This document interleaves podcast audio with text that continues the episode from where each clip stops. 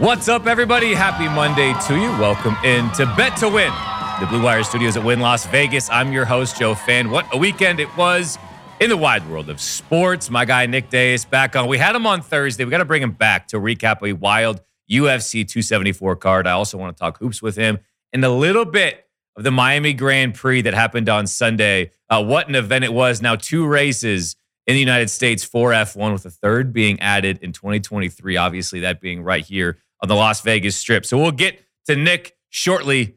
But first, we're on a winning streak. It continues, folks. Another victory lap for you, boy. Five winning picks cashed in a row. That's because the Brewers run line cashed at minus one and a half against the Reds last Thursday.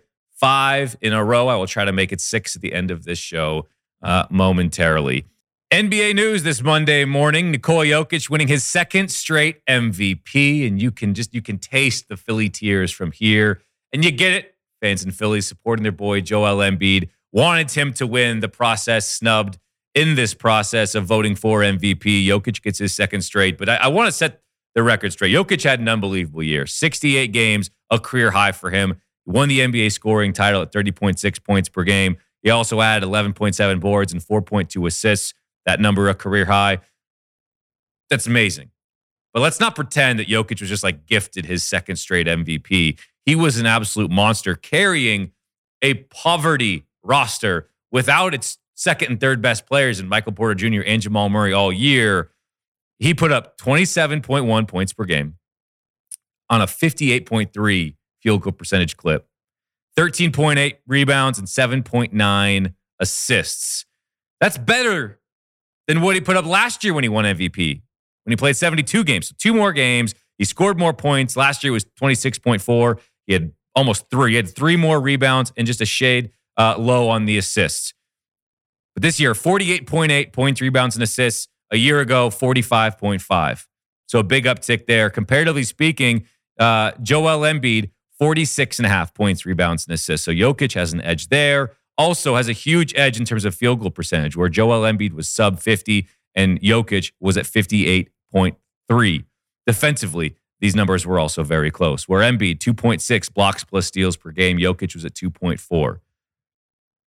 This is a great note. And Sam Esfandiari, host of Light Years podcast on Blue Wires Network, put this out this morning on Twitter.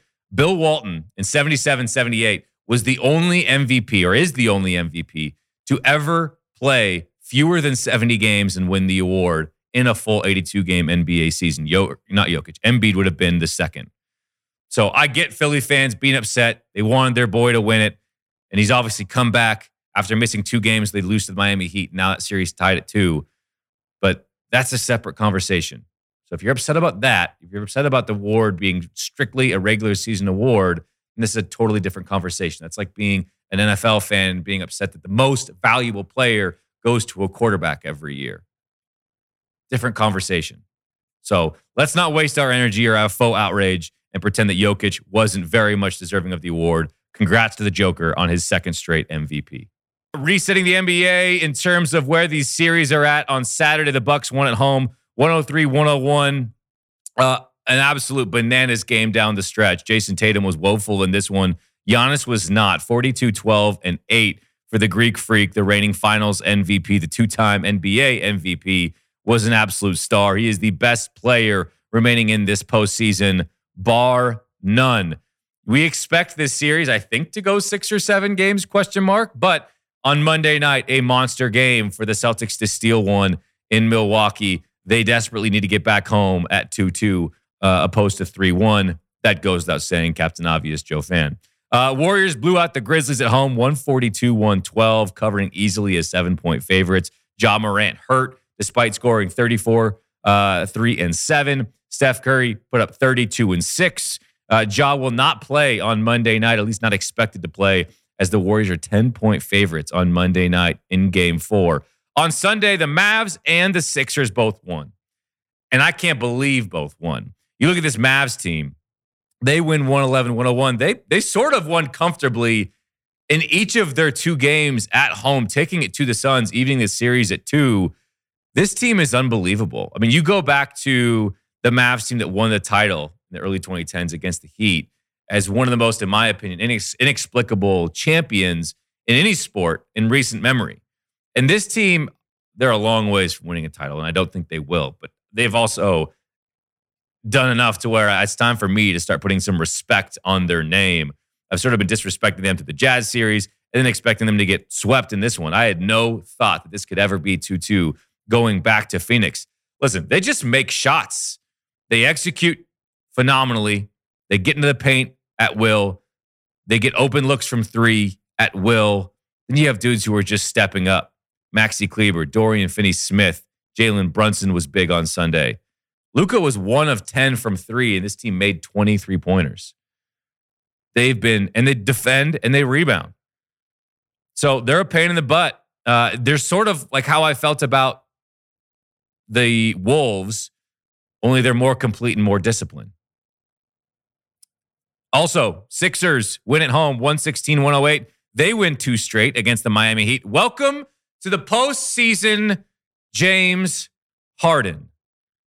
Dude's been an absolute joke for a series and a half, but he exploded for 31, 7, and 9, 6 of 10 from three, where he'd been woeful throughout this postseason, including finally some signature moments, a couple dagger threes to beat the Heat. Jimmy Butler put up a 40 burger to go along with three boards and six assists, not enough as the Miami returns home tied 2 2. This second round of the postseason was an absolute snooze from the jump and all of a sudden we've got three really good series and one series that I would anticipate I would anticipate is over. That's the Warriors again on Monday. 10 point favorites against the Grizzlies, total set at 223 and a half. Uh, Bucks, one point favorites against the Celtics. That total continues to rise at 212 and a half, which is interesting because every Bucks game so far this postseason has gone under. Uh, the Bucks lead that series two to one. Huge game on Monday night for the Celtics. Then on Tuesday, pair of game fives, pair of really fun game fives. Both those series tied 2 2. Suns, six point favorites at home against the Mavs. The Heat, three and a half point favorites at home against the Sixers. You know, what's fun is neither of those series has started yet. You know what I tell you? The series doesn't start till the road team wins. Neither road team has won a game yet. The home team's holding serve thus far. Now a three game series in each of those matchups with the Suns, Mavs, and Heat Sixers. All right, let's get my guy Nick Dais in here. We'll talk hoops with him, but first, I need to speak with this guy about UFC 274 because your boys got some thoughts. We had him in on Thursday, had to bring him back for the Monday show. He is the host and founder of Blue Wire's Veterans Minimum Podcast. Follow him on Twitter at Nick Dais 10. Nick, lots to discuss. I want to dive right into what happened on Saturday night because it was a wild card. And I love talking about it going into it, having an expectation of how it all might play out. Let's get the the co-main out of the way first. And dude, I'm sitting there at my buddy's house. We're watching this, and I love that a the crowd is booing. B that Joe Rogan and the whole broadcast team is clowning this fight. Joe Rogan then goes into Esparza and is like, I don't even know how the judges judged this because nothing happened to her face after she just won the title, the biggest moment of her career, arguably. I don't know if I've ever seen, and I know, granted, I am very green and wet behind the ears when it comes to the UFC and combat sports in general. But that was the biggest snooze fest of a fight that I think I've ever I've ever witnessed. Dude, you don't need to be watching the UFC for many years to be able to have that take. Like you are absolutely right. I couldn't believe it. And the thing that was so unfortunate, Joe, is Rose has given us so many moments.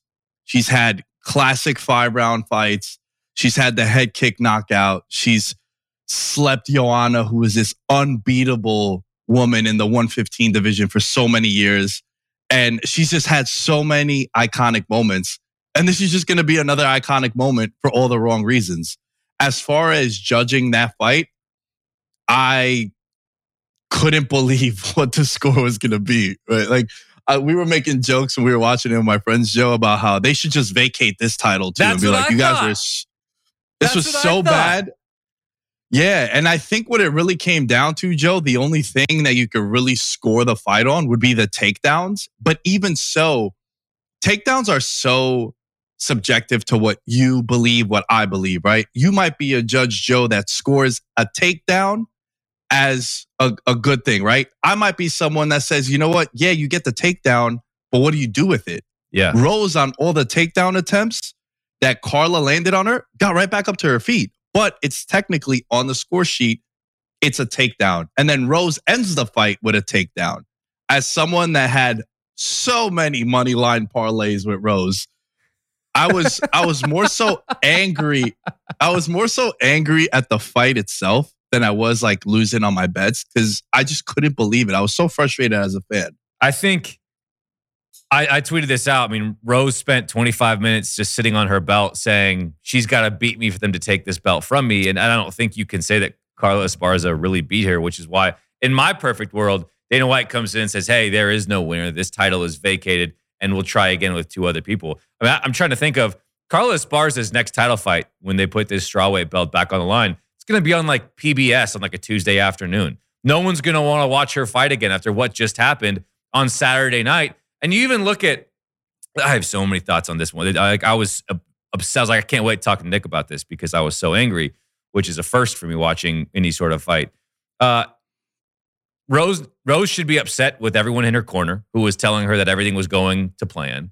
Um, and then on top of that, um, going for like a, a, again, we talked meaningless takedowns with like eight seconds left in the fifth round. She basically takes her down, pins her against the fence, doesn't do anything with it. Fight ends. And that was, she puts her arms up like that was it. Like that's all I needed. I needed to exert a little bit of energy with 10 seconds left in the fight, and that was going to get me a win. I don't know. I just threw a lot at you, but I'm just frustrated. nah, I hear you, man. You know, uh, last time I was in Vegas, we saw this girl, uh, Marina Rodriguez, fight, and she's number three in the division. They just booked Weili and Joanna, who in 2020 had arguably one of the greatest MMA fights of all time. It's easily the the best women's fight of all time. And that was a five round decision where the crowd was very conflicted. Joe, I was at that event for UFC 248. And people were like, ah, oh, you know what? I thought Joanna won. I thought Weili won. It was very, you know, polar opposites. I think Carla is going to get the winner of that fight. And you are 100% right. It's not going to be on a pay per view, even though it's for a title. I think they do this as a Fight Night Boston end of July or early August, and that would be the headliner for a ESPN Plus card. I don't think you could put Carla, who has always kind of had these type of fights, Joe, too. I think more so the disappointment was on the Rose end than it was Carla, because Carla, it was a striker versus grappler. We spoke about this. And a lot of times, one is so much better than the other at the other thing that turns into what you see now. Yeah, I think just frustrating when you have yeah a fighter like Rose, who I think we all view as the the vastly superior fighter, not mm-hmm. exploit her advantages against an inferior fighter. Let's talk about the two fights that didn't disappoint. Um, starting with the actual main event, uh, and that was Charles Oliveira um, putting uh, Justin Gaethje to sleep in the second round, first round. Sorry, this is I feel like every time I've watched Oliveira fight, it's sort of been like this, where he takes some knocks early, and he did in this fight. It was the same thing, I think, in the Poirier fight earlier, and all of a sudden, fight's over. And he's so dangerous when he gets you to the ground. You saw even when he got knocked down in the first what 30 seconds of the fight, he lays on his back, hoping Gaethje will, will get on top of him. Gaethje says, "No, no, no, we're going to fight this on our feet." Sure enough, he ends up losing uh, to via submission. I guess, yeah, I'm just tossing it back to you. I mean, this fight kind of went as you expected, right? Yeah. Yeah. And uh, Joe, I want to start by going back to Friday when uh, things really got shaken up with the weight with the weight miss. Yep. Here's that. the thing. And I was I was tweeting about it. I spoke about it on um, a video I did also. The idea that people were off Oliveira after that weight miss was mind blowing to me if you liked Oliveira going into this fight, which I did, nothing should have changed because Joe, he did the, the first the first big thing is making weight, right? But he missed weight by half a pound. Eventually, your body just stops cutting. It, you ask any fighter this, sometimes they'll just stop cutting. And if you ever hear of a fighter, he missed weight by four pounds, and then you get the feedback like Rob Font two cards ago in the main event, he met he missed weight at 138. He, he was supposed to make 135 he comes in at 138 and he's like, I feel fine. I just, you know, my body just couldn't cut any more weight. Oliveira looked fine on the scale. He didn't look sucked out. He didn't look like he was stumbling or holding on to something to keep his balance. So this idea that all the money, the line really closed at like plus 124 for Gaethje when we were talking about it at plus 145. So this idea that because Oliveira got stripped of the title, this fight was only a lose lose for him in the sense of, well, if he does win, he's still not the champ. And if he loses, Gaethje is the only one that can win the belt. And Joe, we talked about it. The way you should have bet that main event is Oliveira by submission or Gaethje by knockout. That was the only two path to victories for both fighters. And Oliveira, one of the reasons why I think it took so long for people to get on board with him being a champion is because this guy was a journeyman. He was 22 and 8 in the U eh, eh, as a professional and then he rattles off this now 11 fight win streak and he was losing to guys that were not top 5, top 10 guys. And in all of his fights, the Chandler fight where he won the title, the Poirier fight, even Gaethje, he gets stunned. He looks vulnerable. But on the ground, Joe, you want nothing to do with him. And you saw exactly why. And it's amazing. He goes from one submission attempt. It looked like Gaethje sort of got free. And then it was like, oh, no, this is, you know, he just, he, he adjusts so quickly. Another fight that, I mean, you talk about the Michael Chandler, Tony Ferguson fight, another fight where Tony Ferguson probably won round one. And then out of nowhere takes a vicious kick to the jaw and he's put to sleep. Kind of a scary knockout, honestly. Um, I guess that's sort of the fun of UFC, not the, the scary knockout. as a poor transition on my part, but how quickly these fights can change where it feels like one guy, one guy in the house where I was watching it says, Gosh, I knew I should have put money on Tony Ferguson as the underdog. I knew it after watching that first round. 15 seconds after that leaves his mouth, he's like, Oh, yeah, well, all right.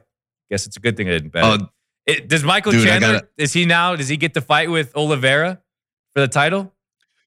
So real quick, let me tell you a funny story about that. I had told you that I would live bet Tony after round one yeah. if he survived that, right? So I'm at my buddy's house. I don't have the Wi-Fi. I can't get my location services on, so I can't sign onto the app. And I'm cursing him out. I'm like, dude, what are you doing, man? what kind of, you know, you pay all this money for this apartment, you don't even have good Wi-Fi. And then as I'm trying to load in, I miss the front kick because I'm on my phone trying to put my bet in. And then I just turned to him, I'm like, hey man, it's the IPAs talking. I, I didn't mean all that. Hand Thanks up, so much. Hand up. That's on me. Appreciate you. Thank you. Uh, as as far as Chandler goes, so Chandler has lost to Oliveira before. That's how Oliveira won the title. Yeah. I think Chandler is in a spot where he's going to get a big fight because all of his fights in the UFC have been finishes. And the only one that wasn't was fight of the year against Gaethje in, in Madison Square Garden.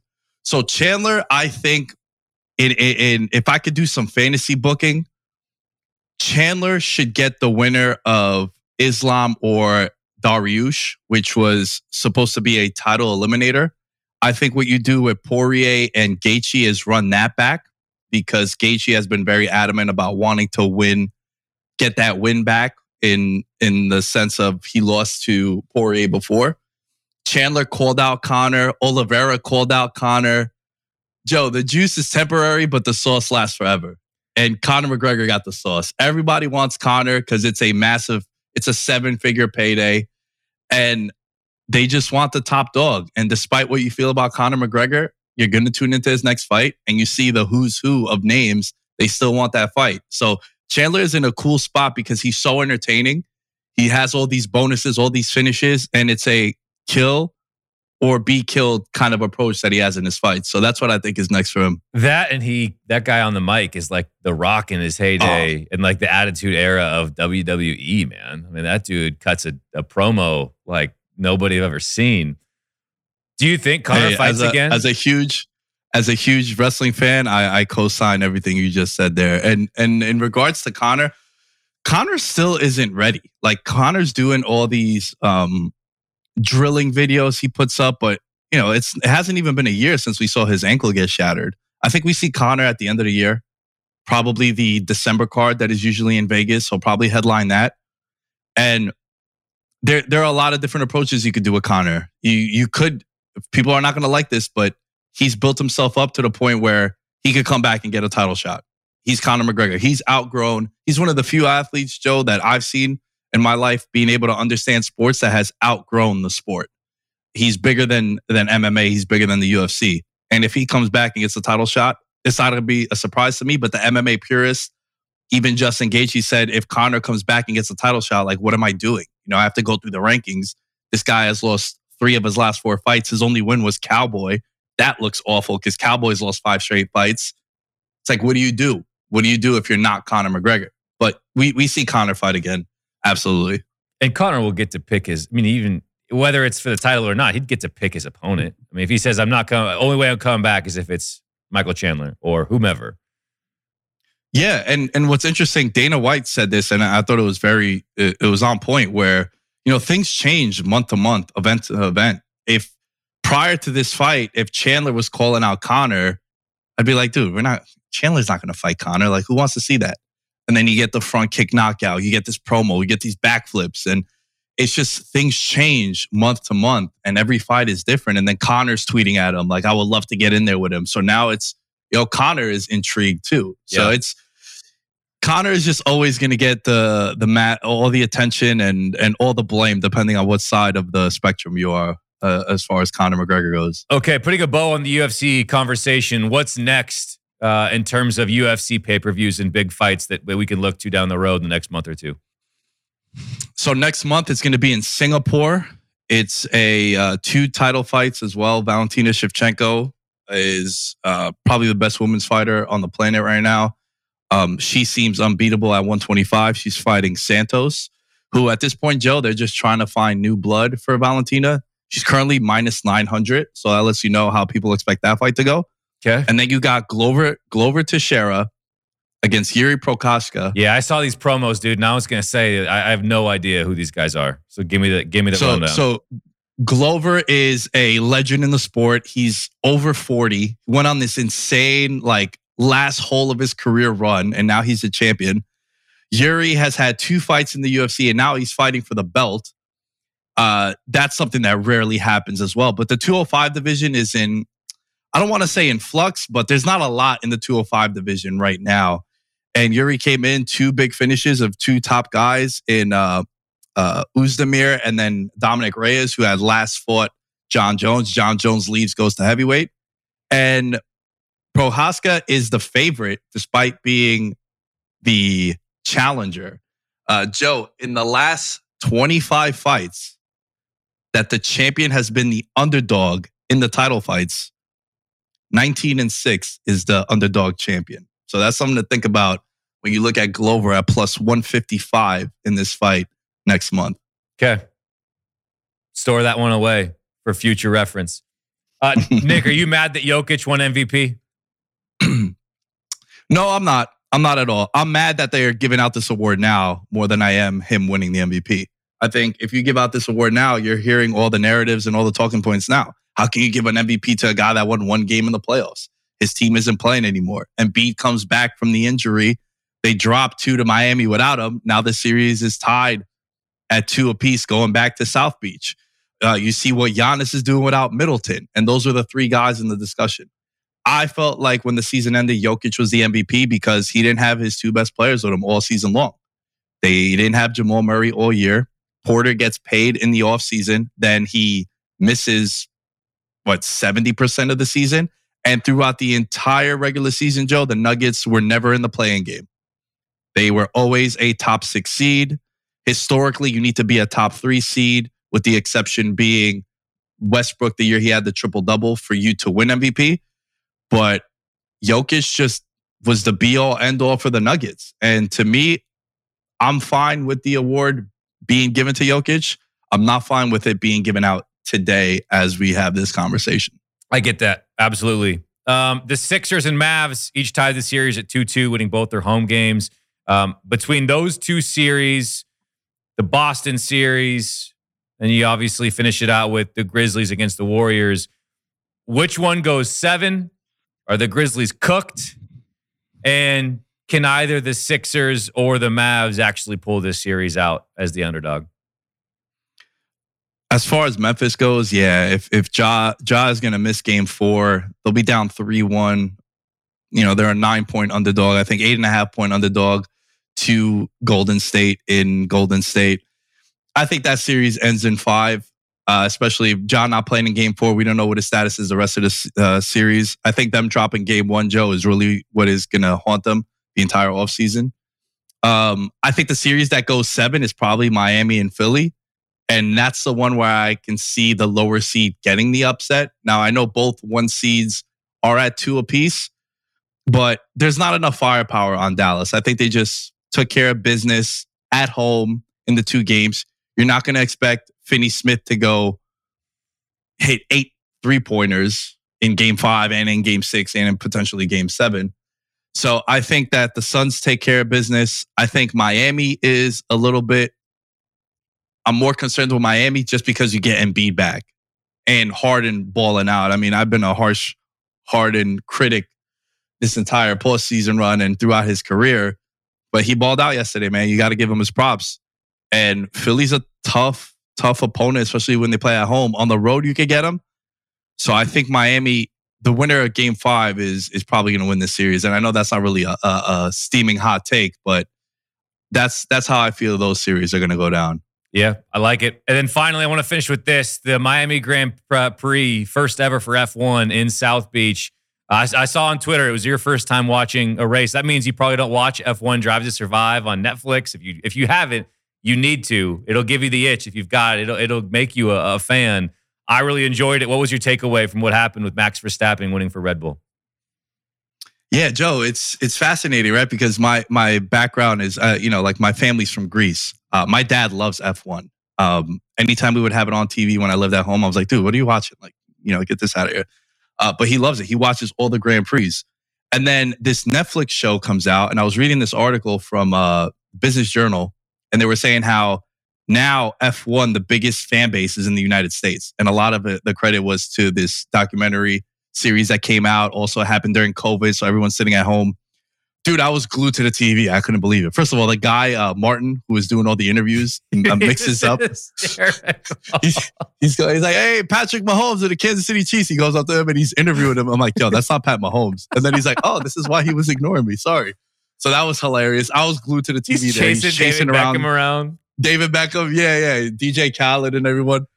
And uh, I I know of Lewis Hamilton. I feel like he's similar to Conor in the sense of like Lewis Hamilton was a household name for many years. Like, all right, he's a Formula One guy, but he's outgrown Formula One. And then I had all my buddies hitting up the group chat. I'm like, dude, when you guys are you, you guys are F1 fans since when?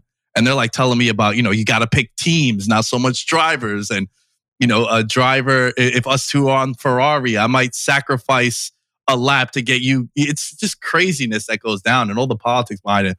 But I watched the entire race I've never watched the race before. I was glued to the TV. I was it was it was very entertaining. It was a blast. It is amazing to to see what a documentary and it was done very well by Netflix. What it's mm-hmm. done for F1 and you see like the PGA Tour has adopted you know, they've everyone's bought into a sort of similar behind the scenes all access documentary to try to get the same get the same bang for it because you've seen what it's done for F1. It is fun. The drama, the money behind it, the politics, uh, the the pageantry of it all. It is pretty incredible. And now, obviously, you know they they know their fan base in America is getting so big, and they're adding Las Vegas in 2023. So, um, really, it just feels like the beginning, early innings here. Dude, behind the scenes, I think adds so many wrinkles to sports that it, you see the NFL does it with like inside the NFL or the NBA. They'll have people mic'd up. Joe, I'm not the biggest baseball fan. I follow the Mets. I could tell you what you need to know about the Mets. I can't tell you about the Reds. I can't tell you about the Padres. Just, you know, it's not entertaining to me. Two weeks ago, the Mets were playing on Sunday night against the Phillies, and Lindor was mic'd up. And I was glued to my TV. I was like, what the hell is this? I've never seen this. He's fielding ground balls, talking to the commentary team. He's talking in Spanish.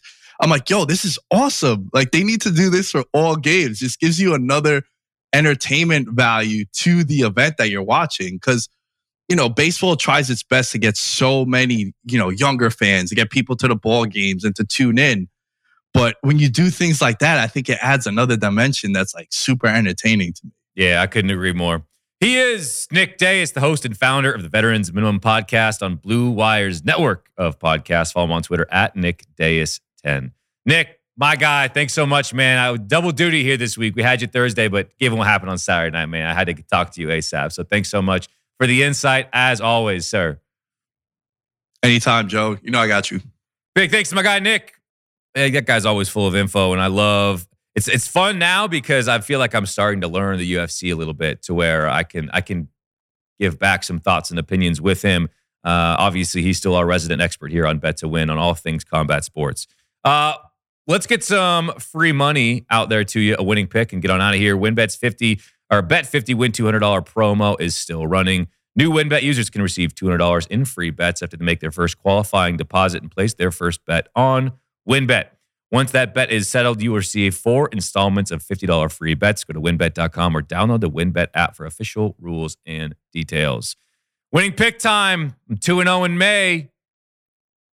Five in a row going back to April, trying to make it a cool six for six. I'm going chalky, but you know what? Sometimes it remains good to bet on good teams to beat bad teams. Dodgers, first five minus a half a run. So they have to win outright.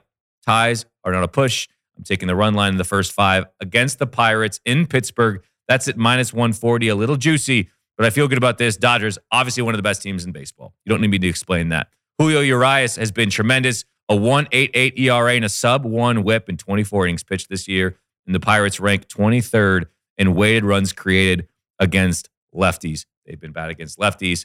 Urias has already been really good. The Dodgers, best team in baseball, arguably. Easy pick here. Dodgers first five, minus a half a run at the Pirates at minus 140. That's going to be a wrap for the show of Bet to Win. Uh, big show coming to you on Wednesday this week, not Thursday. We're going to do Wednesday. My guy, Chris Long of the Greenlight Podcast, is going to join me here on Bet to Win. We will see you then. Till then, enjoy a couple days of epic hoops, baseball, and everything in between. We'll see you soon.